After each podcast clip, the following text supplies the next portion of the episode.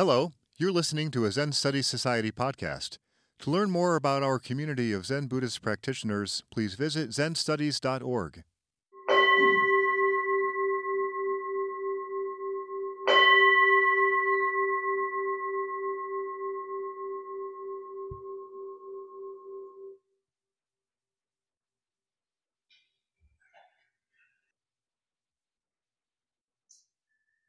Good afternoon.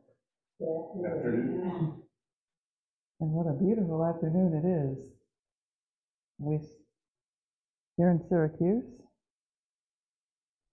I know some of you on Zoom may be in places where it's not quite so sunny as here, but um, we're enjoying what seems to be a bit of an unusual sunny day here for this Hoenji spring session. I can see the leaves getting a little bigger every time I go by the quince. It seems to be, you know, starts with the fingernail and then it, the, they're just just starting to expand. So real feeling of spring. And the service berries, the flowers are about to open. Um, so, of course, I would like to begin um, with gratitude uh, first to our teacher and abbot, Shinge Roshi, and of course to um, Shigan Roshi, Hokuto Sensei, our other teachers, and to this amazing Sangha that we have here at Hoenji and um, also the Threefold Sangha, um, everyone on Zoom, all over the world. So thank you.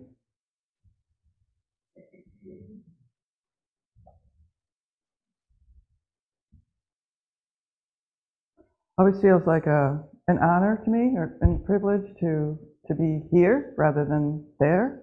Um, so I hope, hopefully, um, what I have to offer will be of some value. Um, I wanted to, well, well, uh, back back to Hoenji for a moment. Um, one of the things that that makes this temple, I think, so special and unusual is that just south of us is Onondaga Nation territory, what's left of it. I mean, technically we're on Onondaga Nation territory, but the, the smaller land that the nation is on today, um, they've been there for thousands of years. They continue to practice their traditional government ceremonies, etc. In fact, the soon. Um, and so I think think of Hoenji as a place where um, the Dharma, the, the, wisdom of the Dharma meets indigenous wisdom, at least potentially. You know, which is so close, and um, we visit the nation. People from the nation visit here. It's, it's a wonderful exchange, um, uh, and not by coincidence, I don't think. So, and related to that I wanted to talk a little bit about a, uh, a talk I attended yesterday. It was called Kinship, Kinship with All Life. And there were two indigenous speakers. Some of you may, may have heard of these people. Um, Tom Porter, who has a Mohawk name I can't pronounce. He is a Mohawk leader and or I'm not sure if he's still a chief, but anyway, uh, a leader and speaker, very gifted or orator, and Robin Wall Kimmerer, who of course wrote uh, Braiding Sweetgrass as well as Gathering Moss, and they were just an amazing combination. Um, so Tom went first. He was he was asked to speak about the Thanksgiving address, and I know some of you here are familiar with that, but if you're not, um, it is a practice that's done by the Haudenosaunee. It's part of their way of life. So for any um, meeting, gathering, school day, whatever, they recite this address, which is, well, in a way, it would be a continuation of what I just did. I opened by thanking our teachers, the Sangha, Except they don't stop with human people. They go on to, anyone know who's next? Sun. Close. Mother Earth is next. And then, uh, I think the sun may be next. Um, the Earth Mother, the waters, the plants, the food plants, the medicine herbs, so that's three plants, the trees, so plants must be really important, right? Four, four groups of plants, the birds, um, the four winds that bring us this fresh air that we're enjoying today, the thunderers that bring rain, that keep all the plants alive, that support life, and then the sun. So it's kind of going out in concentric circles. And then grandmother moon, the stars, and then the, and it kind of circles back to the enlightened teachers and the creators. Now I love this at the very end they say, well, if there's somebody we left out, if there's something like maybe soil nematodes or, you know, that aren't necessarily in here, then we thank them. So they, they covered um, everyone. So, you know, we might look at this as kind of a, a quaint Indian thing, you know, oh, they thank the berries. But that's not the case at all. This is really a profound recognition of the interdependence of life. And it's a transformative practice. I mean, that's what I don't do it, but people who do this um, daily, on any, any kind of daily basis, say that, you know, recognizing all these parts of the ecosystem, so to speak, that keep us alive is, it, um, it increases, first of all, it increases your appreciation for those ecosystem parts, but it also uh, kind of brings us to this profound recognition of interdependence. Uh, actually, very similar to um, Buddhist ideas of, of, of um, codependent arising, Indra's net. Of course, we are absolutely dependent. Is anyone breathing? Where does the oxygen come from? right? We're breathing the exhalations of plants, and plants are breathing our exhalations, as well as our fossil fuel exhaust, and, but that's kind of another subject. Um, so, I mean, it gets to this, this question of, of, of identity, really. And so, actually, Robin Kimmerer started off by saying, she said, I'm not who you think I am. And we thought, oh, she's got this, she's going to tell us some secret. But she said, um, she said, yeah, I, I, get this, this oxygen, this exhalation of plant kin. Um, I have thousands of microbes in my gut. You know, I'm just full of these life forms. I have fungi on my skin. I have, you know, we have these little mites that inhabit our eyebrows. I mean, we're just, we're just these conglomerations of other life forms. Um, so, so I thought that was, I thought that was helpful. And her, point was that this kinship with other life is, is deeply physical. You know, we don't end at our skin, and I, I think we know that. But um, it reminded me all of this, particularly you know related to identity and who we are, and this idea of interbeing, um, reminded me of, of the Diamond Sutra. And there's a great passage in this fairly new book by Thich Nhat Hanh, Zen and the Art of Saving the Planet, where he talks about um, seeing and acting in the light of the Diamond Sutra. So I'll just read a passage. The Diamond Sutra helps us touch the deep realization that we are intim- intimately bound to the web of life. Sounds like a Thanksgiving address, doesn't it? With the insight of interbeing, we realize we're never alone, we're never powerless, and everything we will ever do counts. This is a real source of comfort. The Diamond Sutra invites us to throw away the idea that we're separate from our family, friends, and colleagues, and to throw away the idea that we're separate from the planet.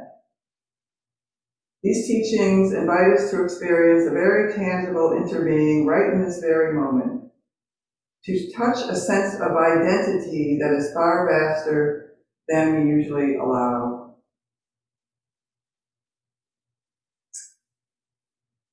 Um, and, then it goes on, in the widest sense, the Dharma Sutra helps us transcend any tendencies to have a superiority complex about humans being exceptional or distinct from the world around us, as well as the tendency to have the opposite, an inferiority complex about being too flawed by our human nature to be able to help.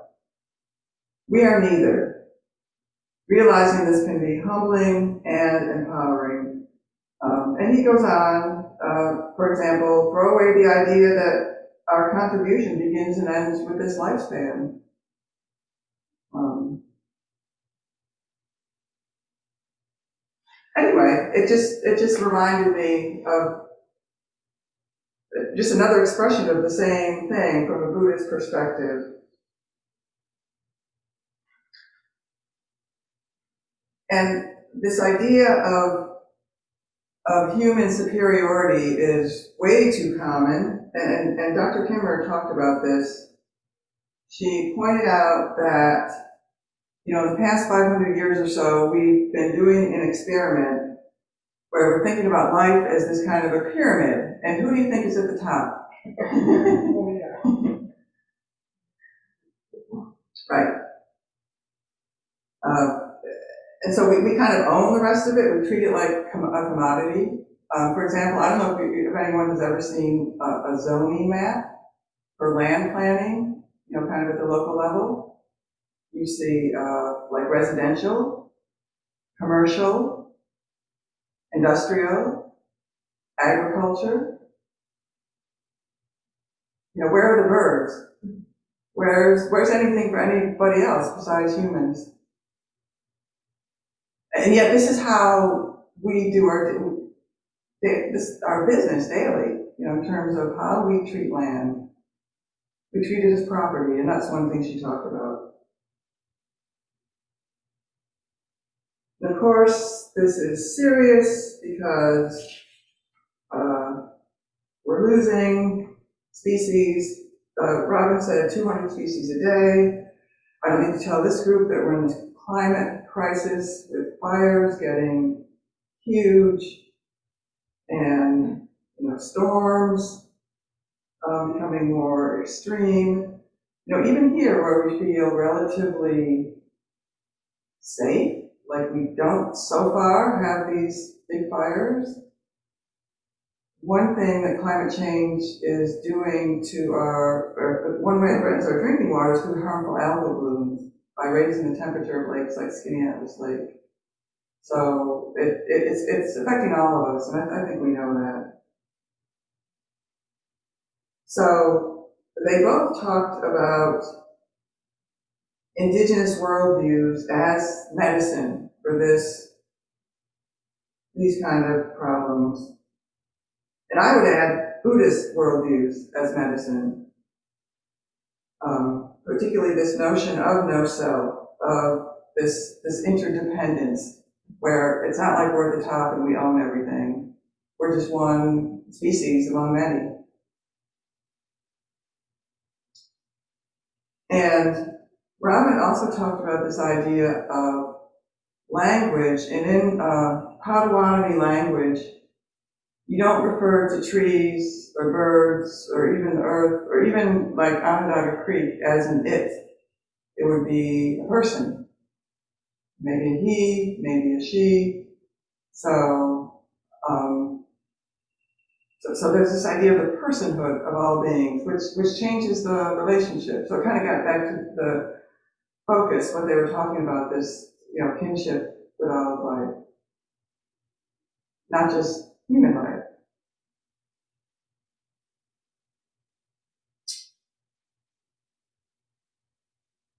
My little scattered, so.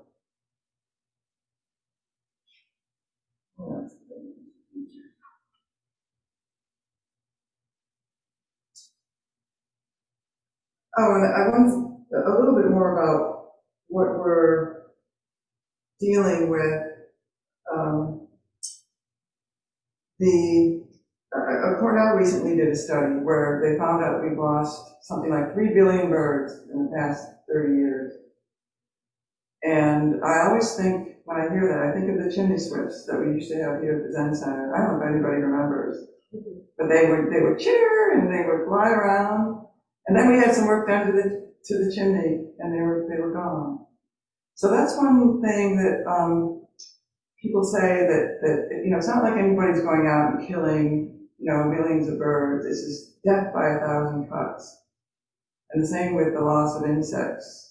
People use the phrase insect apocalypse. Um, in fact, if you ever Google the word caterpillar, what you find out is how to kill them.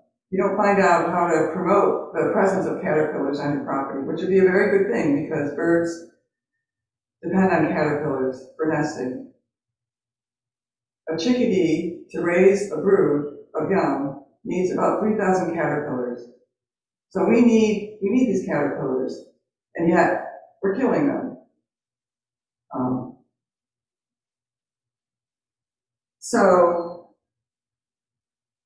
and I want to say too, if, if, if death by a thousand cuts, you know, many small bits, you know, we, we fix our chimney or whatever, you know, since they redid the Seneca Turnpike Bridge, we don't get barn swallows anymore. So if, if we lose things that way, well, maybe we can get them back that way, right? And that was the point of the passage in Thich Nhat Hanh that everything we do counts. And I'm not sure what we can do with our chimney and whether the swifts will come back, but um, if you, you know, even just, you know, planting a native plant garden or planting a tree, preferably a native species, because that's where you get the, the caterpillars, um, you know, that's, that's going to make a, a big difference. So, so small steps count. I want to say a little bit more about what Tom Porter said. So he, he was asked to speak about the Thanksgiving address, and he didn't really exactly. He, he talked about creation from a Haudenosaunee perspective, and some of you may have heard this creation story, but basically you have this this woman, sky woman, who falls through a hole in the sky, and she's she's falling, and she's uh, caught by birds, by Canada geese. So they catch her, she falls, and then so they they gently. So they're kind of looking for a place where she can land, and they see a turtle. So they bring her back to down to this turtle's back. So some of you may have heard the idea that this is not North America, named after some Italian explorer. This is Turtle Island. and he he talked about how so so the, the Sky woman was pregnant and she had a daughter. The daughter unfortunately was killed in childbirth and but from her head came corn, beans, and squash. From the middle of her body came vines and potatoes. And from her heart, what plant do you think? Very sacred plant to the Haudenosaunee, to native people in this continent. Yeah. Tobacco. Yeah, it's interesting because tobacco, we think of like, I mean, if, if, if I were to smell tobacco here, I would like panic.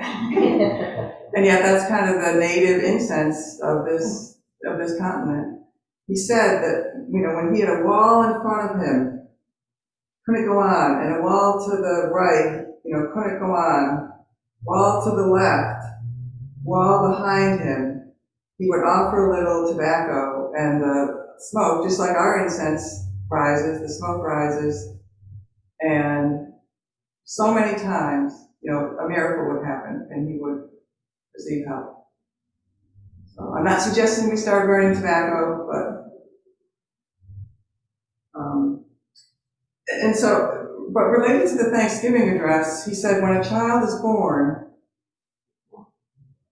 they uh, introduce the child to Mother Earth. And they admonish the child to respect, honor, and love the earth. And then they go, we started with the earth, and then you go on to all those plants, the trees, the berries. And so you can imagine this takes much longer than, say, a Christian baptism. and the women name the child, and the name they give them, they give them kind of sets their identity for life. So that's the idea. So, for example, I know someone down in the nation, her name is she who takes care of things. And that's what she does pretty much 24 7 is take care of things. I know another person whose name is, or translates to Little Fire.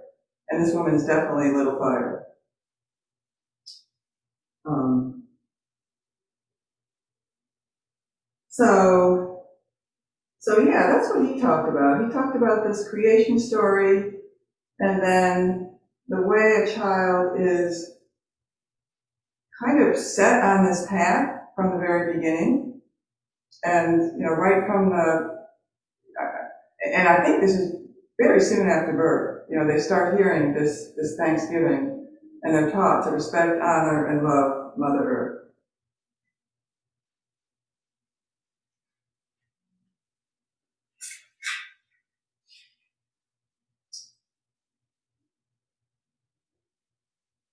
So some of you have probably heard this, but um, Robin, Robin Kimmerer talked a lot about,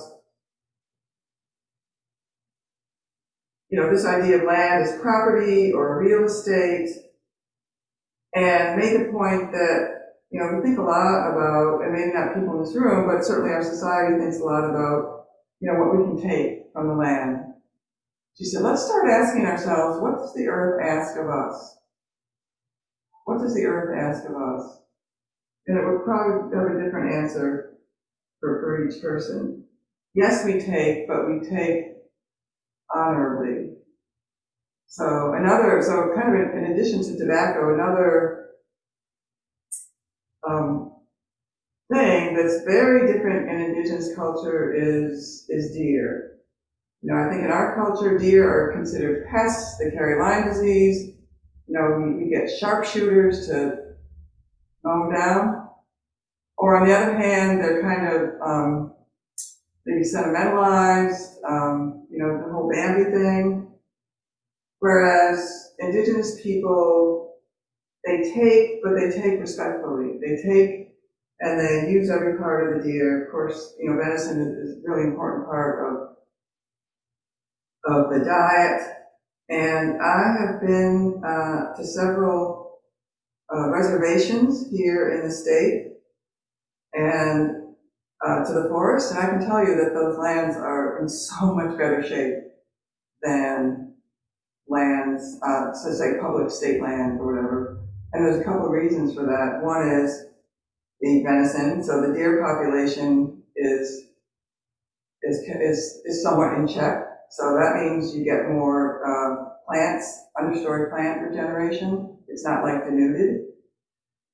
But the other thing is, I think there's a real spiritual element here, um, you know, just in terms of ceremonies and this respect for, for this, this love, respect, and honor that they're taught from children, taught from the from from from infanthood, infancy actually.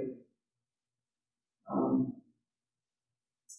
I asked a chief at one of these reservations where we were doing a biological survey, I said, I didn't, I didn't use these words, but something like, you know, what's your secret? Or how do you, or this is amazing. We have nothing like this in Onondaga County. This is just phenomenal. And he said, we just leave it alone.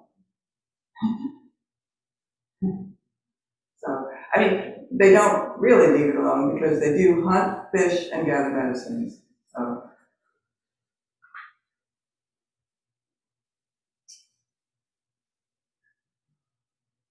see if there's anything else.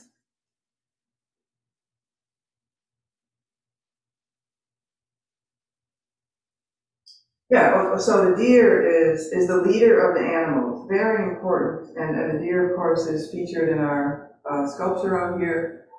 I don't think there's a deer clan, but it's, it's important enough that, that Tom included it in the sculpture. Oh, and, and related to this same observation of the condition of these forests, um, Oren Lyons said, and I, knows this because I mentioned this Tuesday night, but he said when he flies over Syracuse, so Oren Lyons, if you don't know, is a, a keeper of the Onondaga Nation, so he does a lot of international travel. He says he can always find the nation because they didn't cut the forest down. I mean, this big block of contiguous forest, and you can actually see it on Google Earth.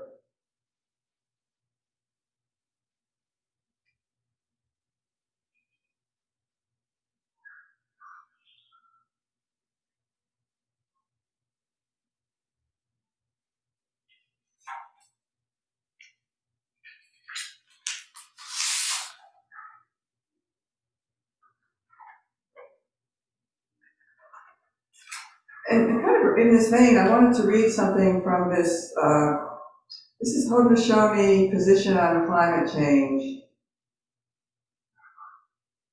It's a little dated, but but it really it still applies.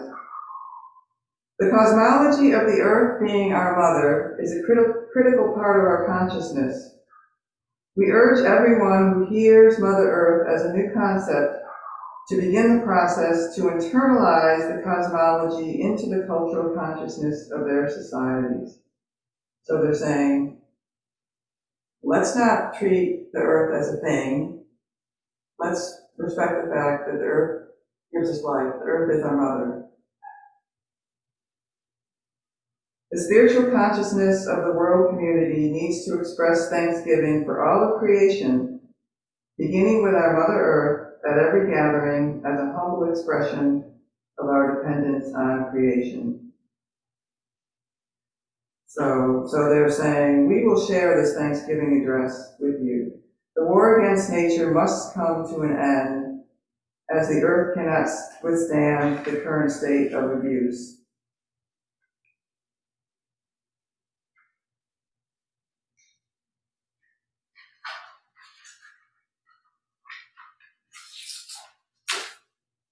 So I've been talking a lot about um, the nation and indigenous teaching, but but I do think I know that our Dharma teachings are also very powerful, important medicine. They certainly are for me personally, um, in terms of um, feeling part of something larger letting go of that worry, you know, comment, crit- critical, blah, blah, blah, blah, blah, blah, blah. I'm probably the only person who has that, but, um, um, and I think that we here at Hoenji at least do, I think we practice at least some of what Dr. Kimmerer and Tom Porter are advocating when these trees were threatened by the people who wanted to clean up the floodplain, so to speak, you know, we had a really good, good turnout of people. Joan said she would lie down in the parking lot if she had to. Um, but, you know, showing up is, is so important. Um, and we try to maintain our forest fairly natural with some changes, I mean, some modifications just to make um, make it a little more uh, accessible to provide some aesthetic improvement. Um, yeah, I mean, there, there's a lot I could say about that, but but but I, I think we do, and I think our practice, certainly for me, is also a way to experience that interdependence and, and then to be inspired to act on it as well. And I know I haven't been part of it, but I know there's been a climate change group that's been uh, you know, talking about learning about climate change and talking about solutions. I don't know, did you want to say anything about that, Jikia? Well, it's finished. Oh, okay. It was um, um, sponsored by the Engaged Buddhist, the Engaged Buddhism Committee of the Zen Studies Society. We had six classes run by um, Choke, who's a member here, Choke Hillary McManus, and she's also a professor in environmental studies um, at Le Moyne, and then her colleague Karen Bato, and they combined knowledge and information about climate change and the things that are happening with practices. So each time we were um, introduced to another practice that could help us to uh, better accept or or I guess accept is a good word because you can't accept it. It's, it otherwise, we we approach it with fear and dread. Um, so it was very good, and we're continuing with that. Good, thank you. Yeah, I think another thing that certainly that, that, that Buddhism contributes to this is the emphasis on um, developing loving kindness and compassion. But but again, I just saw a squirrel. You know, you know, thinking beyond humans. Um, and and if we really subscribe to the personhood of that squirrel or the tree or the birds or, or Onondaga Creek for that matter, then they're deserving of our love and compassion. So, there's actually a sapsucker. Does anyone, do people know what a sapsucker is? it's a, it's a kind of woodpecker and it, it, it, it, doesn't really suck the sap, but it makes little sap holes in a tree, and then it, it licks the, um, or actually eats the insects that kind of get stuck on the sap. And it, it's, they're, they're drumming this time of year, like woodpecker drum with their bill, and you can tell the sapsucker because they have an uneven tempo. And every time I do the shinrei over near the, the residence, that sapsucker is like right there, you know, responding. So, or maybe, I don't know, maybe he hears the call to practice. So, and I know one thing we do here to make room for uh, birds like sapsuckers and other woodpeckers is, is we leave dead trees. When I first came here, it was the year 2000, and it was February, and uh, it was closed, but, but um, Julia Ketchum, who some of you know, she brought me here, and I remember that red pine that's right as you come in, you know, those two pines.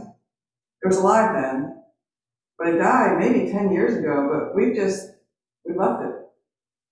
We looked at it and said, it's not going to fall on any car, it's not going to fall on,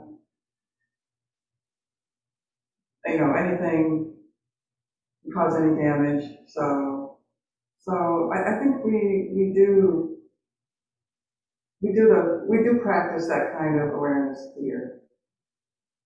Mm-hmm. And speaking of trees, too, I always appreciate when you have the, the windows shades up because I feel like I'm in the Jeta Grove, so to speak. You know, I don't think it's any coincidence that a sutra like the Diamond Sutra, which is so um, so clear about this you know, no separated individuality, no being, no person, no, remember it all, we'll hear, we'll hear it tomorrow.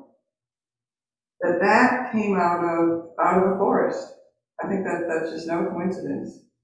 And I, I know sometimes when I'm playing the mokugyo and my arm's getting tired and I'll look at the trees and I'll just, I just take in the energy from the trees.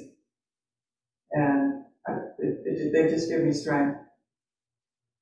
So, So it, it, it's a very, it can be a very rich relationship, and I'm sure people here probably have stories also.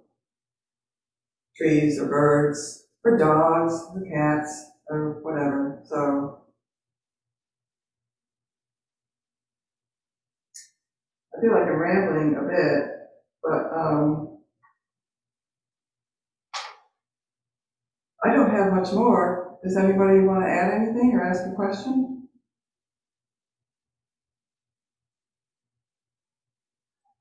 Yes, Roshi? Well, you know, trees are so important in Buddhist Hmm. history. Hmm. When you think about Siddhartha Gautama sitting Oh. down, Of course. saying, I will not stand until I finally realize Right. that was under a tree. Yes, that's so important. I think many of us have a relationship with trees that goes back, certainly for me, to childhood, Hmm. to feel that sheltering companionship and stillness yet constantly moving Hmm. and harboring all manner of life. Hmm. And that connection, I think, for us as Zen practitioners, it is really a, our baseline. Hmm. Thank you. That's, that's, that's so beautiful and so important. And, and the scientist in me wants to add that the trees are absolutely related to us. Think of the, the atoms, the molecules that make up the tree, it's, of course, um, carbohydrates and fats and proteins, nucleic acids, so that's like your DNA for reproduction. All of life is basically made from all, you know, these same building blocks. Um, of course, trees have, have a lot of carbon because that's how they grow. I mean, they basically, I mean, if you look at this wood, I mean, the floor, it's a, it's a living floor, really. Um, yeah, so as, as Robin Kimmerer said, on a very physical level, we have that kinship as well as, the spiritual, of course. Um, anybody else?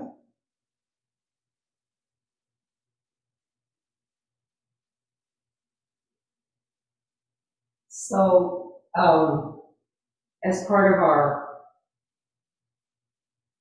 Wednesday night work on the environment that this group has been doing, we listened to a video uh, by where the teacher Thich Nhat Hanh. Hmm.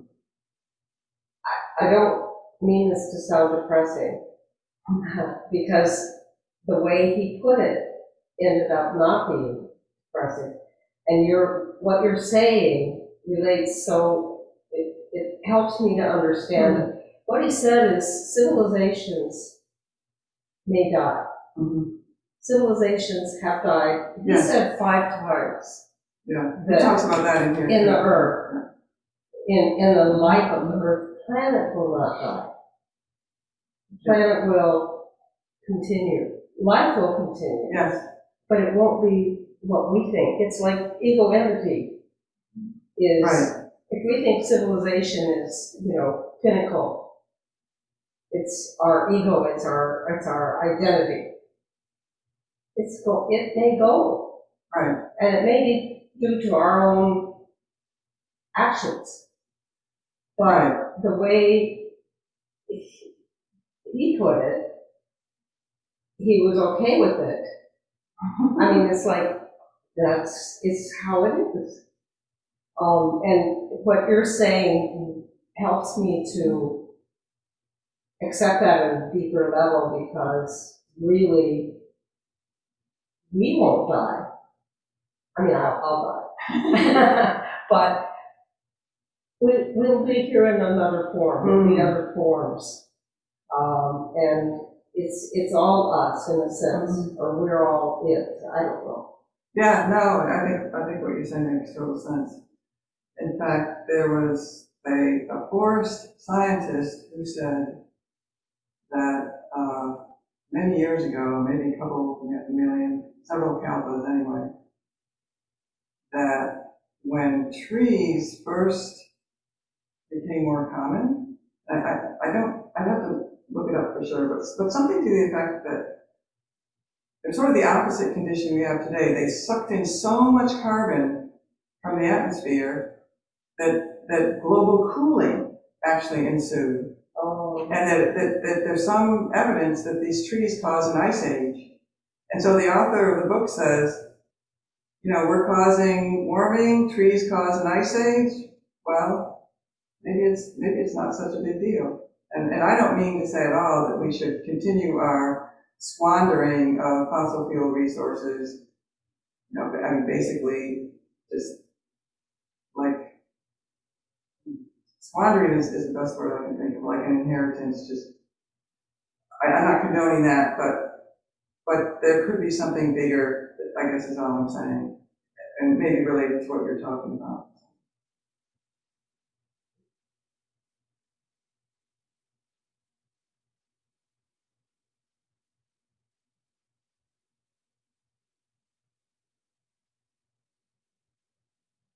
Well, if no one else has anything, I was wondering if we could maybe end with uh, Metta Sutta and really offer this to all beings.